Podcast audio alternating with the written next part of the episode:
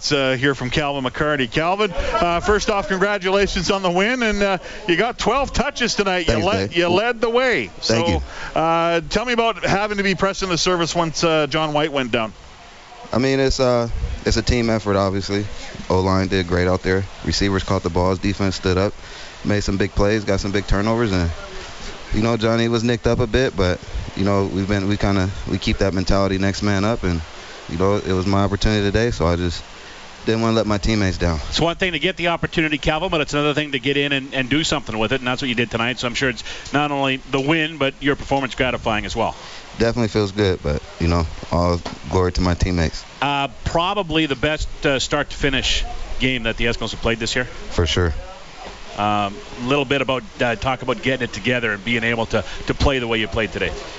I mean, every year is different. Obviously, we have high expectations for ourselves, and you know, some games are going to be ugly. Some, you know, you you would like them all to kind of be like this, but they're not going to be like that.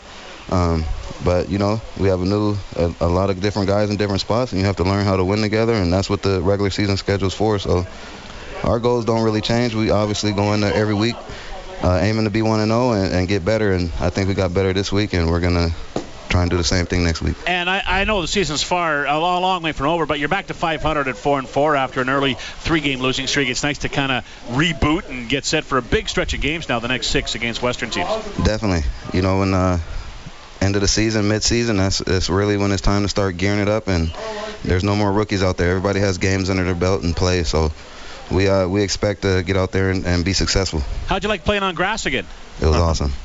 nice. eh? It was awesome. Feels good on the body, I'll bet, eh? For sure. Although Dwayne's got some grass stains to worry about on the uniforms. Uh, I think he has enough experience. He can handle it.